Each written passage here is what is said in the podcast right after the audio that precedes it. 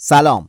من شهروز چورکچی هستم و شما اپیزود 67 م پادکست تکچی رو میشنوید که مربوط به اخبار حوزه علم و فناوری هفته دوم شهریور 1400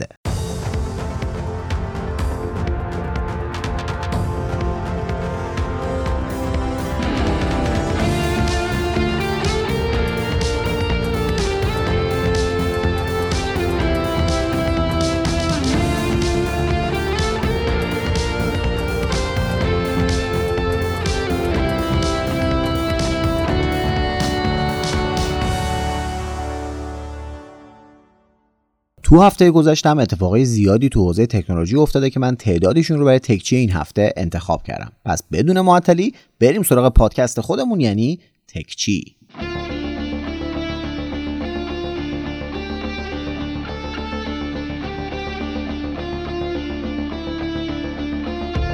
چند ماه پیش بود که هواوی مراسمی رو برگزار کرد و جدیدترین نسخه از سیستم عامل هارمونی خودش رو به نمایش گذاشت. در واقع این سیستم عامل جوابی بود به تحریم‌های آمریکا که هواوی با استفاده از اون می‌تونست مثل اپل اکوسیستم مخصوص به محصولات خودش رو بسازه. توی اون مراسم هواوی وعده داد که به زودی نسخه پایدار و قابل اطمینان سیستم عامل هارمونی برای بیشتر از 100 تا دستگاه منتشر میشه. حالا طبق گزارش های منتشر شده هواوی که تقریبا به پایان بازه زمانی که اعلام شده بود رسیده تونسته که هارمونی رو برای تقریبا 100 تا از دستگاه خودش منتشر کنه. توی این آمار همچنین اومده که سیستم عامل هارمونی الان بیشتر از 70 میلیون کاربر داره و به صورت فزاینده ای تعدادشون در حال افزایشه. نکته جالب دستگاهی که از الان می‌تونن روی خودشون سیستم عامل هارمونی رو داشته باشن اینه که یه سری از گوشی های قدیمی آنر هم بینشون پیدا میشه که با توجه به جدایی این شرکت از هواوی یکم این داستان عجیب به نظر می‌رسه. به نظر می‌رسه که هواوی راه سختی رو در پیش داشته باشه که بخواد موفق بشه. باید در واقع از سرنوشت شرکت های مثل سونی و HTC و سیستم های مثل ویندوز فون خیلی خوب درس بگیره. البته خب اونا چاره داشتن و هواوی بیچاره چاره ای نداره. خودش که انتخاب نکرده که از اندروید جداشه جداش کردن. وگرنه که خب داشت عالی پیش می‌رفت. امیدوارم که کماکان شاهد گوشی های ساخت هواوی باشیم که واقعا هم گوشی های خوبی تولید می‌کرد.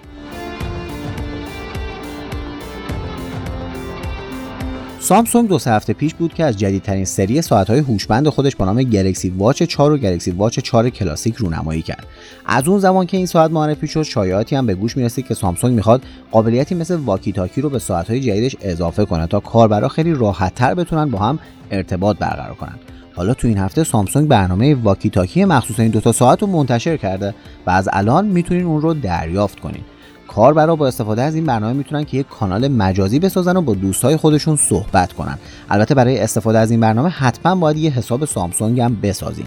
سامسونگ هنوز اطلاعات بیشتری در مورد محدوده عملکرد این برنامه نگفته و مشخص نکرده که میشه روی اون به عنوان پلتفرم جایگزین برای ارتباط حساب کرد یا نه. اما چیزی که به نظر می‌رسه اینه که برد عملکردی این برنامه بالاست و می‌تونین از اون به راحتی استفاده کنین. خلاصه که هر روز کار داره برای مراقبای سر جلسه امتحان مدارس سختتر میشه و نونی که در میارن داره حلالتر میشه براشون با این پیشرفت‌های تکنولوژی.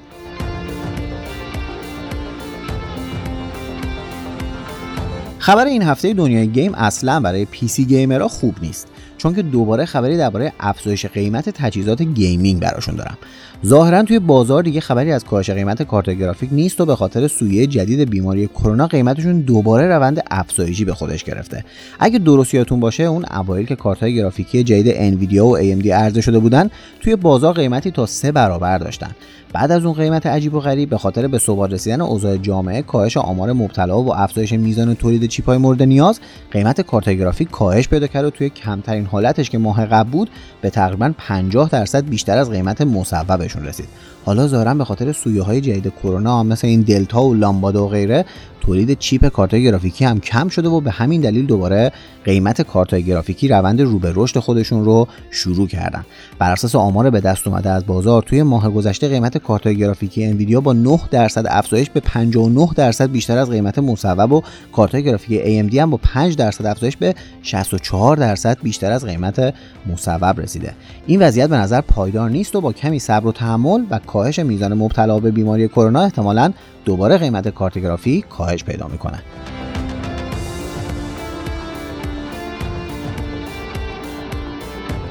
توی یکی دو تا تکچی قبلی در مورد مشخصات احتمالی سری جدید گلکسی S سامسونگ یعنی گلکسی S22 گفتم و تقریبا با اونا آشنا شدیم.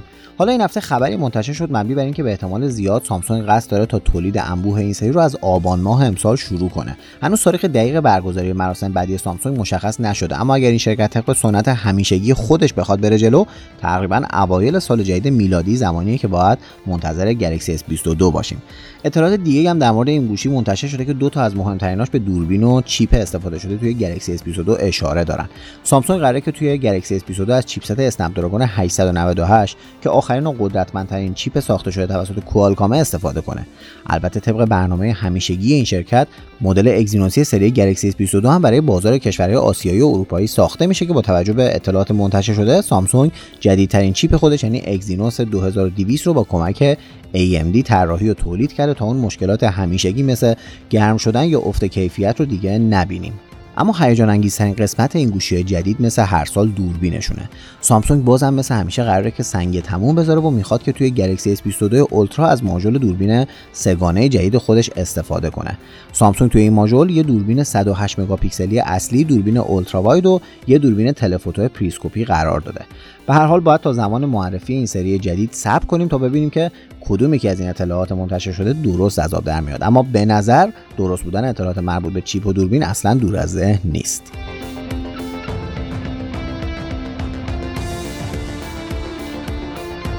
اپل معمولا توی هر نسل از آیفون جدید خودش قابلیتی رو قرار میده که با استفاده از اون کاربرای قدیمی یا کسایی که قصد تعویض گوشی دارن ترغیب به خرید این دستگاه جدید بشن.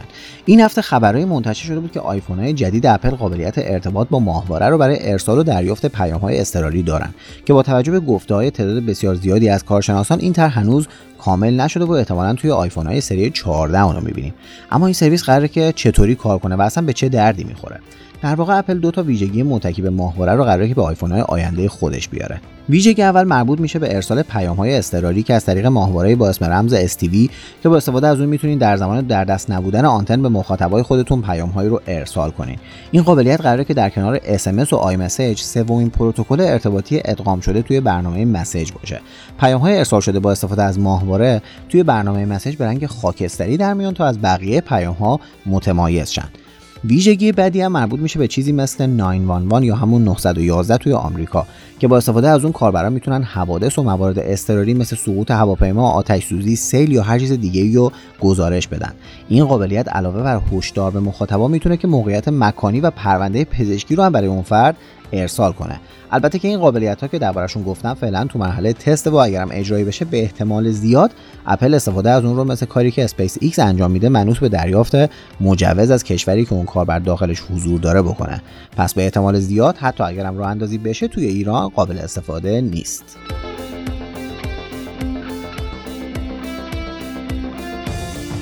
از زمان معرفی ویندوز 11 بحث‌های زیادی در مورد اینکه چه نوع سخت افزاری برای نصب اون نیازه مطرح شد. تو اولین مورد گفته شد که برای نصب این نسخه جدید از سیستم عامل ویندوز حتما باید کامپیوتر شما مجهز به چیپ TPM version 2 باشه. اما بازم چیزای دیگه ای بود که در مقایسه با اونها این چیپ عملا کوچکترین نیازمندی به حساب میاد. حالا مایکروسافت وقتی که این سرگردونی کار برای خودش دید تصمیم به عرضه قابلیتی برای ویندوز 10 گرفت تا با استفاده از اون به شما اطلاع داده بشه که آیا می‌تونین ویندوز 11 رو نصب کنین یا نه. در واقع تو بروز رسانی بعدی ویندوز 10 به کامپیوتر شما قابلیتی اضافه میشه که اگر به قسمت مربوط به آپدیت برین پیامی مبنی بر اینکه آیا کامپیوتر شما توانایی اجرای ویندوز 11 رو داره یا نه دریافت می‌کنین. البته مورد دیگه هم در مورد ویندوز 11 وجود داره و اونم اینه که به احتمال زیاد شما نمی‌تونین تو همون اول کار بعد از نصب ویندوز 11 برنامه های اندرویدی رو روی اون نصب کنین. در واقع قابلیت اجرای برنامه اندرویدی طی به روزرسانی بزرگ برای نسخه جدید ویندوز بعدا عرضه میشه و فعلا خبری ازش نیست.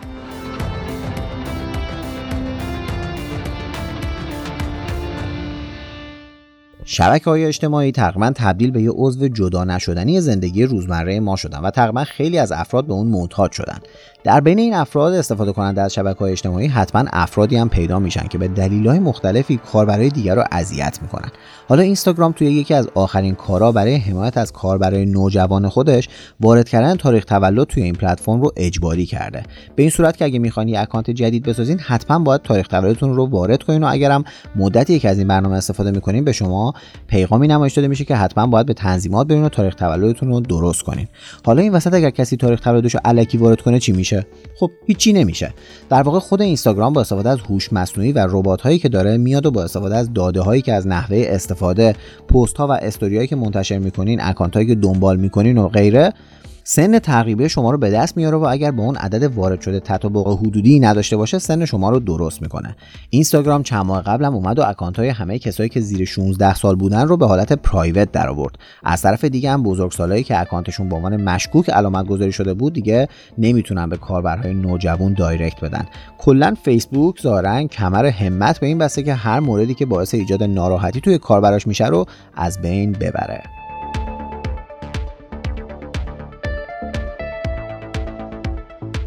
وقتی که اسم اپل و نوکیا کنار هم میاد ناخودآگاه ذهن خیلی از افرادی که دنیای تکنولوژی رو دنبال می‌کنن میره به سمت دعواهای حقوقی این دو شرکت از سال 2009 تا 2016 سر یه سری از پتنت ها توی اغلب این پرونده ها نوکیا برنده بی برو برگرد بود و تونست که از اپل مبالغ سنگینی رو هم دریافت کنه. حالا مشخص شده که توی یه پرونده مربوط به شکایت نوکیا از اپل تو سال 2010 که مربوط به 10 تا پتنت ثبت شده توسط نوکیا بود ویلیام امکانلی که قضاوت این پرونده رو به عهده داشت مقدار کمی از سهام اپل رو خریده بود و به نوعی سهامدار اپل به حساب می اومد این مورد تو اون زمان نادیده گرفته شده بود اما طبق قوانین آمریکا تو این شرایط قاضی باید کاملا کنار گذاشته بشه و یه شخص دیگه جایگزینش بشه. این کشف اخیرا مورد توجه قاضی کانلی قرار گرفته و این قاضی به اپل و نوکیا نامه هایی فرستاده و گفته که رفتار من می‌تونه آشکارا به عنوان تضاد منافع در نظر گرفته بشه.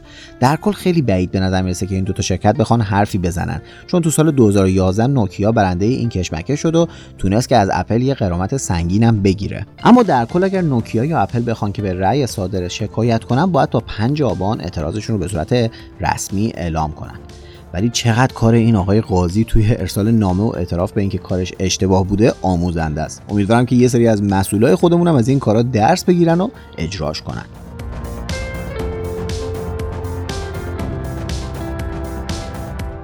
یکی از کشورهایی که مردم اون مخصوصا افراد زیر 18 سال خیلی خودشون رو به بازی های کامپیوتری مشغول می‌کنن کشور چینه.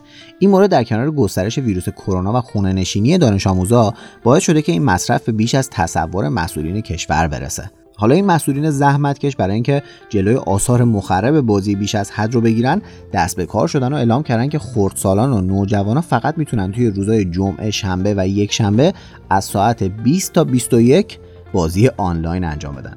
نکته جالبی که توی این طرح اومده اینه که والدین دیگه خودشون هیچ نقشی توی این کم کردن مصرف بچه‌هاشون ندارن و شرکت های ارائه دهنده بازی آنلاین مثل مثلا نت ایز باید جزئیات ثبت نام واقعی رو از کاربرا بگیرن تا به طور دقیق اونا رو زیر نظر بگیرن.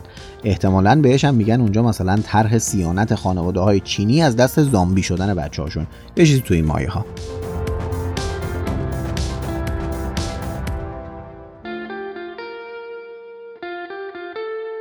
تو زمینه ارائه اینترنت داخل ایران یکی از شرکت هایی که همیشه به نوعی پیشرو بوده و تونسته با خدمات خوبش کاربرای زیادی رو جذب کنه شرکت آسیاتکه. این شرکت توی هفته جاری اعلام کرد که بالاخره بعد از چهار سال صبر و تلاش تونستن که نمادشون رو دو مرتبه روی تابلو بورس بیارن و از الان به بعد سهام این شرکت به صورت عمومی در حال عرضه شدنه. دلیل این نبوده چهار ساله آسیاتک در بازار بورس رو میشه توی ایرادهای مختلف و عمدتا نداشتن آگاهی کامل از صنعت ارتباطات تو بازار بورس دونست حتی این عدم عرضه سهام تا جایی پیش رفت که این شرکت توی چرخه ادغام با هایوه و پارس آنلاین قرار بگیره. اما با پایداری نسبت به توسعه توی زمین های مختلف مخصوصا دیتا سنترها توی این بازار باقی موندن. حالا مدیرای آسیاتک امیدوارن که توی این شرایط بازار با افزایش سرمایه خودشون بتونن کمبود سرمایه گذاری تو بازار اینترنت ثابت رو جبران کنن.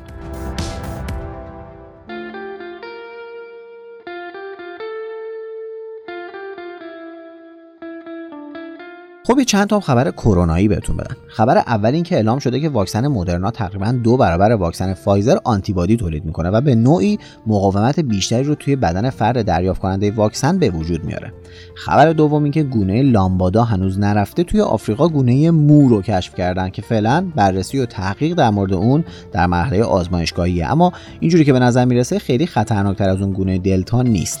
خبر سوم این که طبق اعلام شرکت فایزر این شرکت یه قدم دیگه به ساخت داروهای خوراکی درمان کرونا نزدیک شده و به زودی با پشت سر گذاشتن مراحل آزمایش های بالینی و دریافت مجوز این دارو به دست افراد بیمار می‌رسه. و خبر آخرم این که طبق اعلام آقای رئیسی تا پایان ماه جاری نزدیک به 40 میلیون دوز واکسن وارد کشور میشه تا روند واکسیناسیون سرعت بیشتری رو به خودش بگیره. و همچنین برنامه‌ریزی شده که تا توی چند ماه آینده 100 میلیون دوز دیگه واکسن وارد کشور بشه. حالا که واکسیناسیون با سرعت خیلی خوبی در حال انجام شدنه لطفا کماکان پروتکل ها رو رعایت کنین تا واکسنتون رو دریافت بکنین و این داستان رو پشت سر بذارین.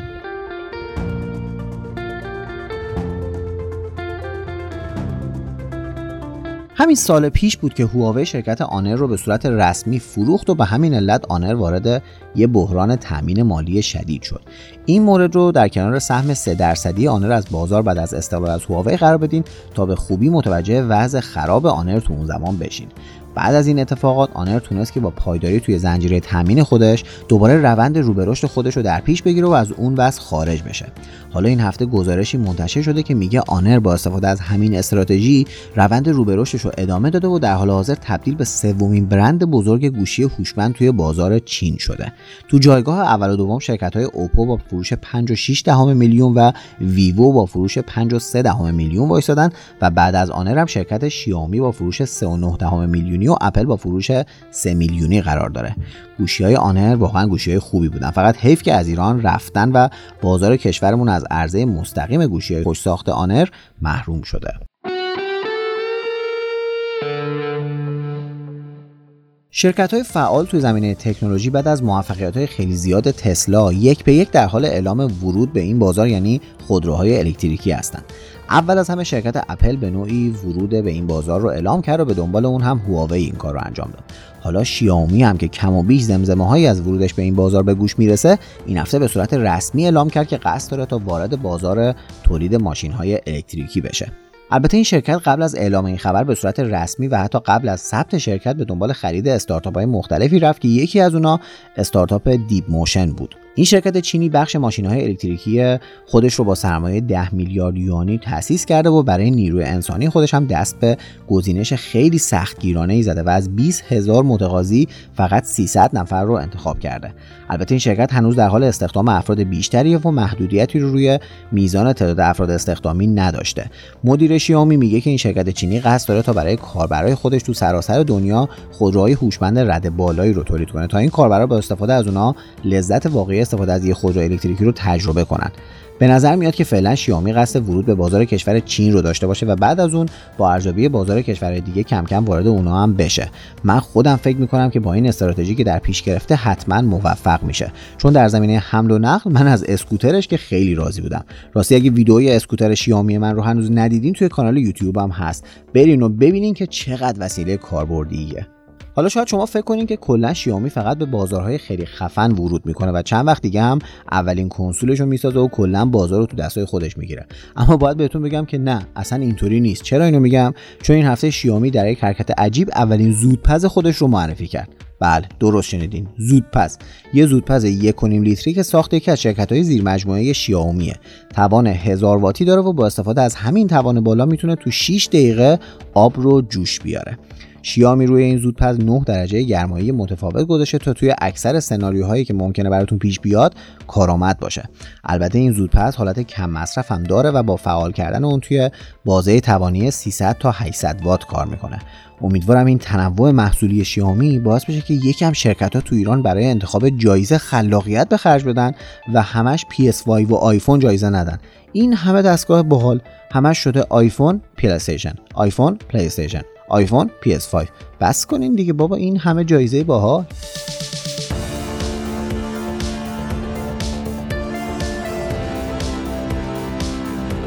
تلگرام این هفته هشتمین سالگرد تأسیس خودش رو با عرضه نسخه هشتم این پیام رسان محبوب جشن گرفت. توی این نسخه جدید تلگرام قابلیت های جدید رو به برنامه خودش اضافه کرد تا بازم برتری خودش رو به نسبت به پیام های دیگه اثبات کنه. قابلیت اول مربوط میشه به پخش زنده این برنامه. چند وقتیه که همه کاربرا به این قابلیت دسترسی دارن. اما نکته که در مورد اون وجود داشت زمان محدود پخشای زنده بود. از این به بعد پخش زنده هیچ محدودیتی نداره و کاربرا با خیال راحت می‌تونن هر چقدر که دلشون خواست استریم کنن. قابلیت بعدی در مورد امکان فوروارد کردن پیام ها به صورت بدون نام و کپشنه. قابلیت سوم هم که اضافه شده مربوط به پیام هایی که هنوز نخوندیمشون. همه ما یه سری کانال داریم که توشون عضویم و برای استفاده از اونها مجبوریم که از فضای کانال. بیایم بیرون و دوباره برگردیم تو کانال بعدی. حالا با استفاده از این قابلیت جدید اگه شما به آخرین پیام های یک کانال برسین انگشتتون رو که بکشین بالا می‌تونین وارد کانال بعدی که هنوز پیام نخونده توش دارین بشین. قابلیت آخر هم مربوط میشه زمان انتخاب یه استیکر. از این به بعد اگر قصد انتخاب یه استیکر رو داشته باشین و این فرآیند یکم طول بکشه اون بالا مثل زمان تایپ کردنتون می‌نویسه choosing sticker یعنی داره دنبال استیکر میگرده. در کل تلگرام توی سالهای اخیر نشون داده که واقعا پیام رسان کاملیه و می‌تونه خیلی از قابلیت هایی که حتی فکرش رو هم نمی کنیم که چقدر بهشون نیاز داریم در اختیارمون بذاره. واقعا جایگاهشون باید تو دنیا خیلی بالاتر از این می بود با این حجم از امکانات و خلاقیت تیمشون.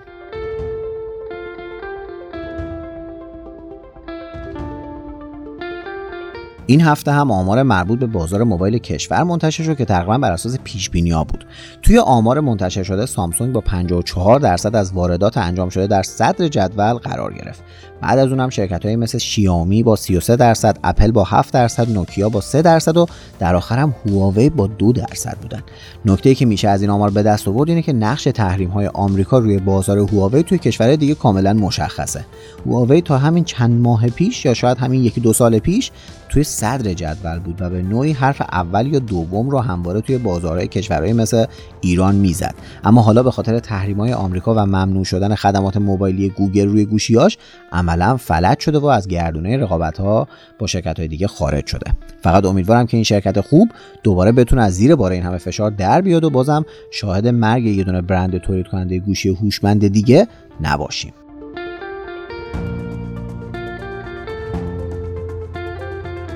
خب در آخرم بریم سراغ چند تا خبر کوتاه. خبر اول اینکه ظاهرا گوشی گلکسی S22 که FE که قرار به زودی معرفی بشه مثل گلکسی S22 اولترا هم درگاه کارت حافظه و هم تجهیزات توی جعبه نداره و کلا باید خودتون آداپتور رو خریداری کنین.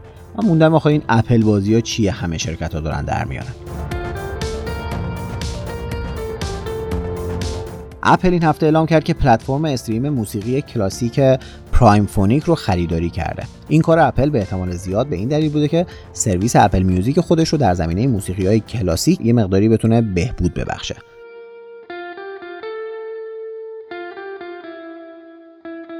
هر چقدر که به مراسم رونمایی اپل از محصولات جدیدش نزدیکتر میشیم شایعات جدیدتری هم ازشون منتشر میشه. توی یکی از آخرین شایعه ها که مربوط به جدیدترین سری ساعت های هوشمند اپل معلوم شده که ساعت های جدید این شرکت نمایشگری بزرگتر با حاشیه های کمتر دارن. در واقع به صورت کلی طراحی ظاهری اونا عوض شده و طراحی اون حالا بیشتر شباهت به آیفون 13 پیدا کرده.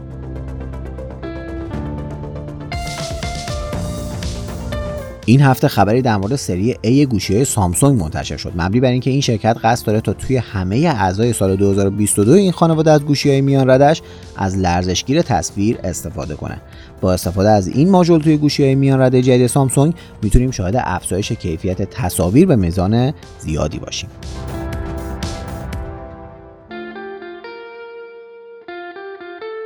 از این به بعد افرادی که قبلا گوشی آیفونی داشتن و الان یه گوشی سامسونگ خریدن می‌تونن با استفاده از کابل USB-C به Lightning تاریخچه چت های واتساپشون رو از گوشی قدیمیشون به گوشی جدید منتقل کنن. این قابلیت به زودی برای گوشی اندرویدی دیگه هم عرضه میشه.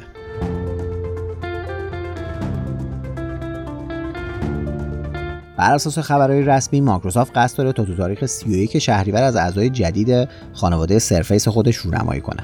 به احتمال زیاد این اعضا شامل Surface Duo دو Surface Pro 8 و Surface Go 3 میشه و شاید به همراه ویندوز 11 تو تاریخ 13 مهر وارد بازار بشن.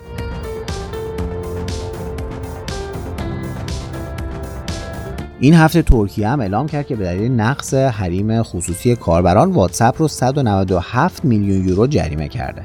علت این نقض حریم خصوصی هم عدم شفاف سازی در مورد علت پردازش اطلاعات کاربرها توسط واتساپ بوده که یکم بهونه علکی به حساب میاد. فکر کنم ترکیه می‌خواسته که از این واتساپ یه پولی بکنه.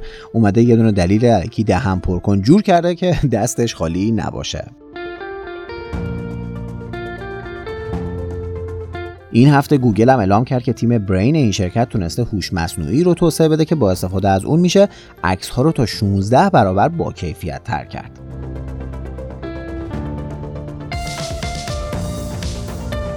و خبر آخرم این که شیائومی با استفاده از استراتژی خوب خودش توی بازار تونسته که این هفته جایگاه اول گجت های پوشیدنی رو از اپل با 19 و 6 دهم درصد به دست بیاره. چیزی که باید بهش توجه کنیم اینه که اپل فقط ساعت های هوشمند Apple Watch رو تولید می‌کنه اما شیائومی تولید کننده چندین گجت پوشیدنی دیگه هم هست.